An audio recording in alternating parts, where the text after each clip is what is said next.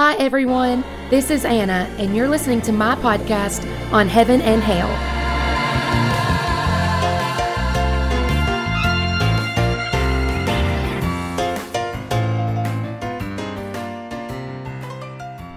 Hey, everybody. Welcome back to the podcast. I'm so excited that you're with me today, and I'm actually going to start with a question for you. I'm wondering, how is your Bible reading going this year so far? Um, maybe you need to just self reflect on that, or maybe you want to reach out and let me know what you're reading. You can follow along on Instagram or on Facebook with the podcast.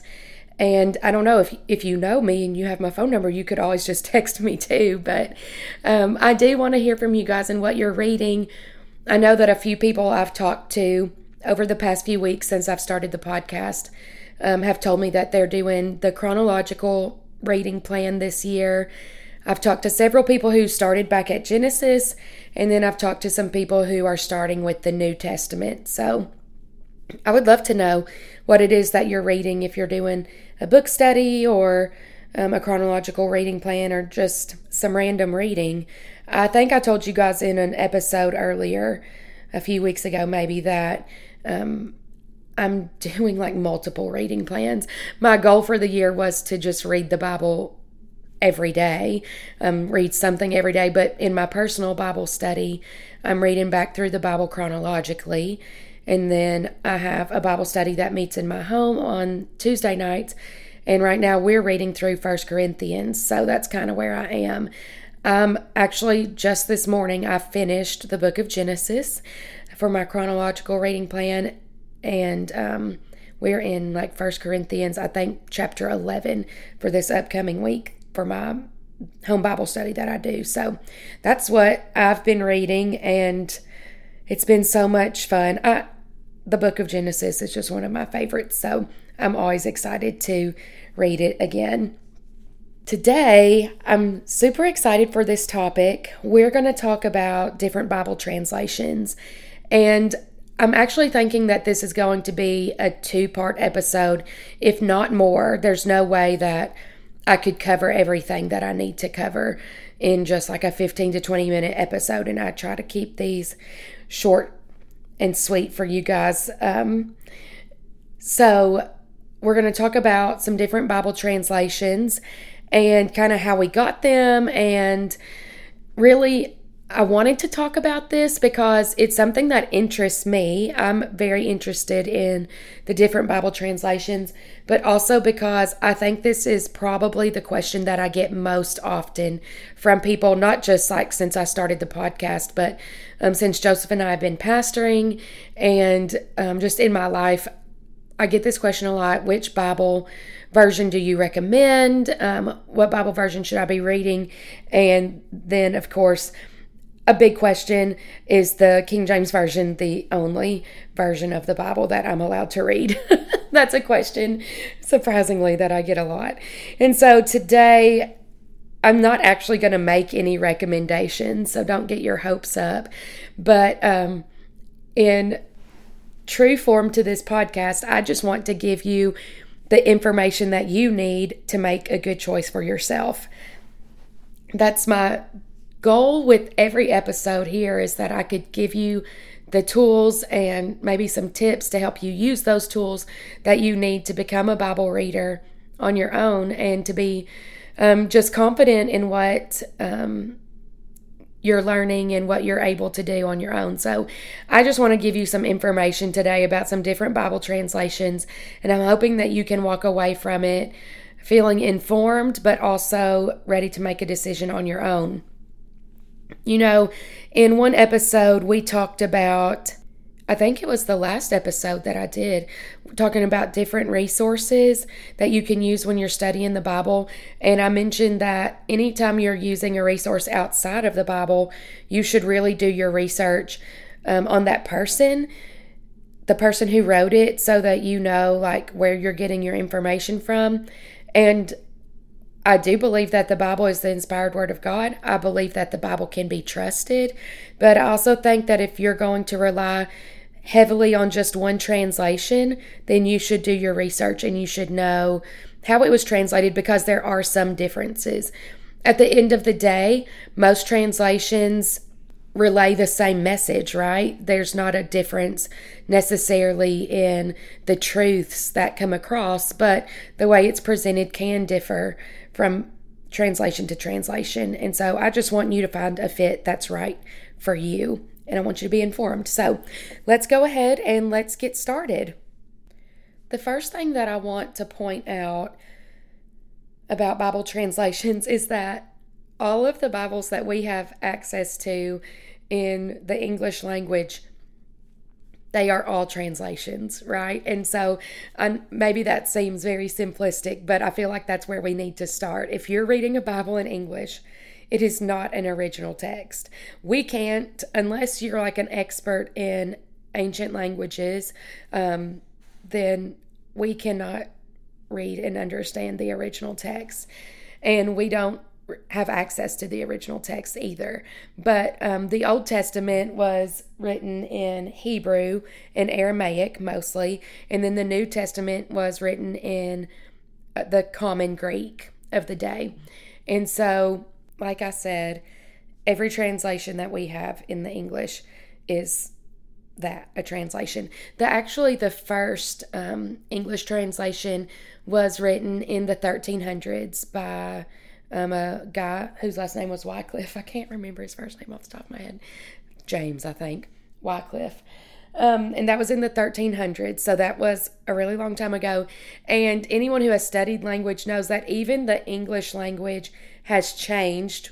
I mean, if you've been alive and speaking English for like 10 years, you know that language changes. There are words that the meaning changes just over the years because of culture and whatnot. So the first English translation was in the 1300s, but then 200 years later, we got the probably the well, it is, it's not probably the most popular English translation of all time, which is the King James Version. But I'm getting ahead of myself because before we jump into specific versions, I want to talk to you a little bit about how the Bible is translated.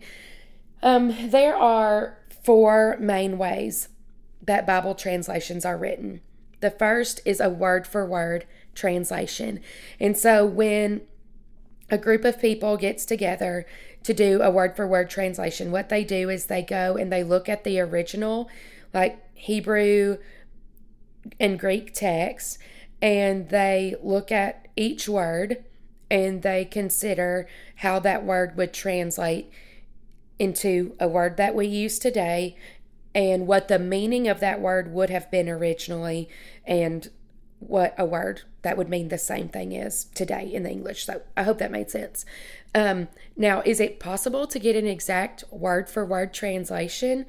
No, it's not because of the way that language changes. Um, actually, in one of the books that I was reading about the King James Version, it said that when they wrote the original 1611 King James translation, that was part, like if you could see the dedication and the introduction in that original Bible, that was one of the things they wrote about is that there were words like a Greek word where there was like one word in the Greek, it would take several words in the English to demonstrate the same meaning of that one Greek word. So, a word for word translation is one type of translation, and it's the most popular. Most of our Bibles are word for word translations. There's also the thought for thought translation, and that's where they look at um, what the verse, not what each word means, but what that verse or what the phrase, the thought, is trying to say. And it's different from a paraphrase because it's um, the, they're keeping the meaning really close thought per, thought for thought. Paraphrase is another one and um, that's where they just look at they would look at the text what it says and then they would just restate restate it in modern language. And so that's it's really like if i was sit, to sit here and tell you the story of the little red hen or something and maybe instead of using animals i used people or something like that. You know, like I would just completely retell that story. I don't know if that was a good example or not. And then there's a the fourth way is the balanced translation and that's it's a balance between word for word and thought for thought so they look at the word for word translation but they also consider what the whole thought is trying to say and so there are a few translations that use that balanced approach um, let me just give you an example of each one um, the king james version is a word for word translation the Good News translation is a thought for thought translation, and then the New International Version, NIV, is a balanced translation. And the message, if you've ever read the Message Bible, it is a paraphrased translation. So there's just four examples for you. Okay, so this is where we're just going to start breaking down a few different versions and I'm going to talk about a few, and then we may come back in another episode and talk about a few more. This is another great opportunity if you're following along on social media, or I think you can message me right wherever you listen to your podcast.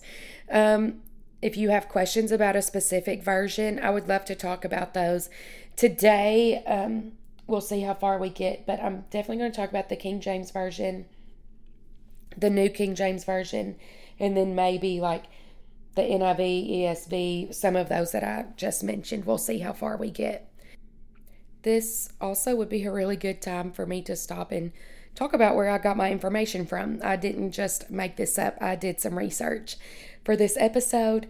Um, one resource that I use, I got a lot of information from here, is the Rose Book of Bible Charts. There's like three or four volumes of this book, and um, so if you're interested, the Rose Book of Bible Charts, Volume 2, um, gives like a side by side comparison of several different Bible translations.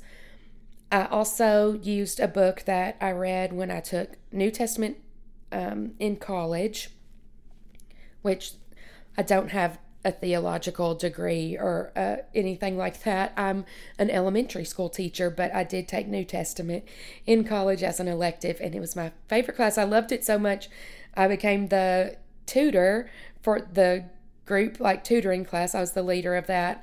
And so I actually took the New Testament class four times because I had to sit through it each time that I tutored for it.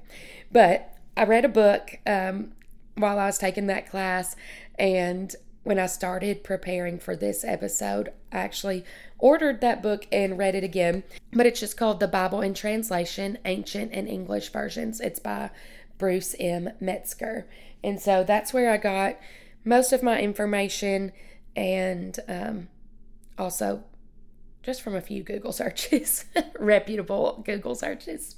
Most of my information came from these two books, though. So let's look. The first um, translation I want to talk about is the King James Version.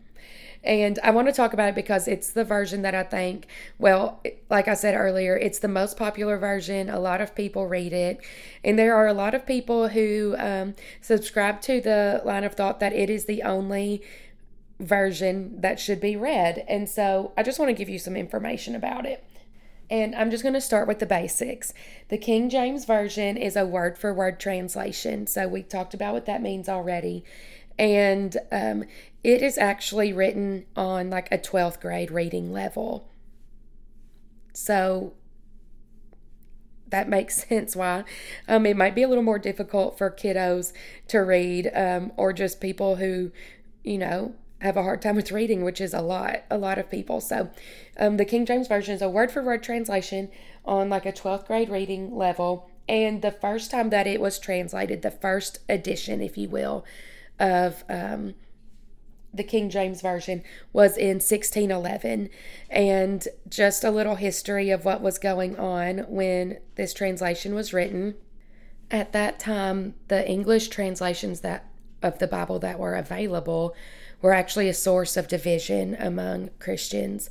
And so they wanted to um, come up with an English translation that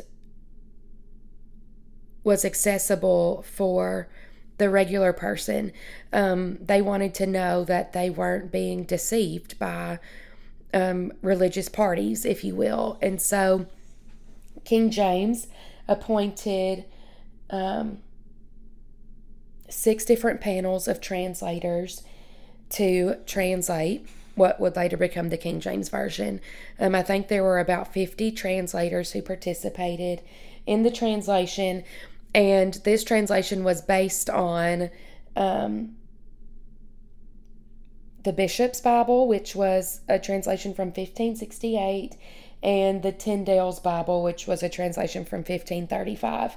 Um, the Old Testament, it was, they looked at Masoretic text. I don't know if I said that word right. And they looked at the Textus Receptus for the New Testament, which we can talk later about what those were. But uh, the point here really is that um, the King James Version, and they even said this in if you could look at the original like introduction to that 1611 edition that it was not a new translation that it was actually a revision of other english translations. So and between 1611 and 1991 because that's the reference that i have from this book so we know that it would be even more than this now. But from the king james bible of 1611 until 1991 there have been a total of 291 translations. And so, even the King James Version that you may have in your home could have areas, could have parts where it differs a little bit from the King James Version that your grandmother has in her home just based on the print date because there have been, it's not corrections really, but just language has changed. The English language has changed, right?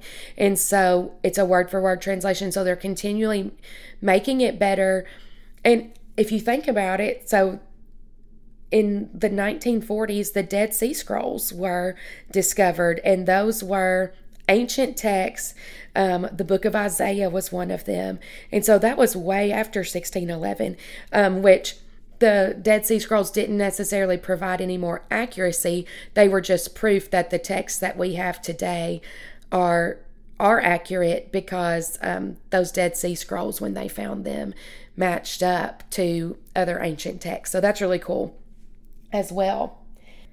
There's one more thing that I wanted to talk about with the King James Version before we move on, and it's that when they were writing it, they had like this self imposed law um, among the translators that they would allow themselves to use as many English words as necessary to um, get the meaning across of even just one Greek word.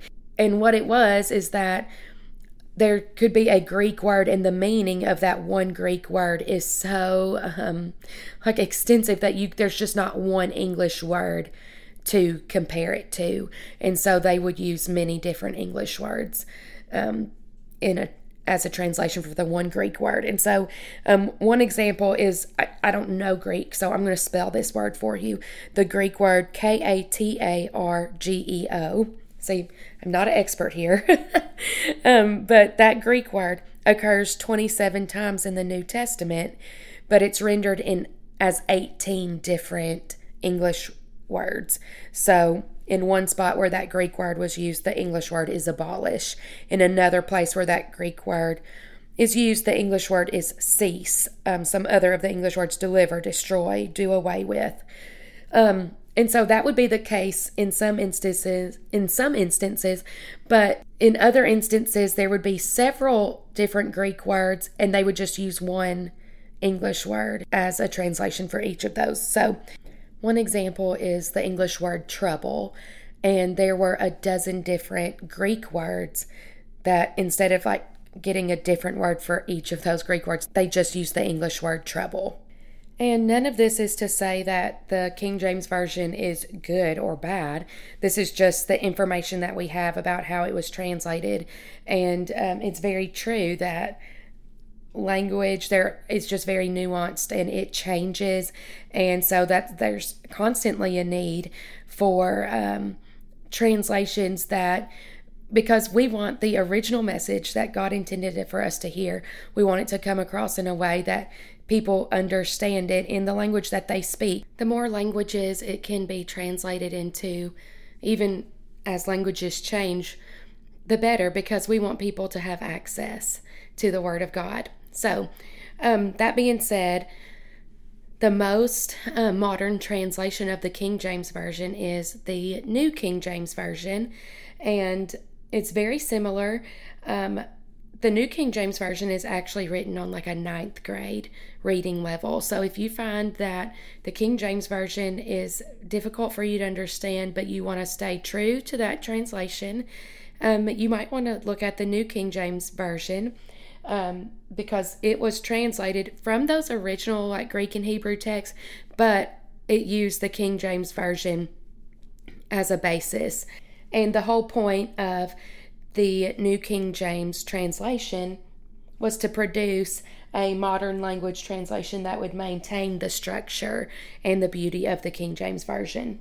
Here's an example of just the difference between um, the way a verse reads in the King James Version and the New King James. In the King James Version of Matthew 4:19, it says, "And he saith unto them, Follow me, and I will make you fishers of men."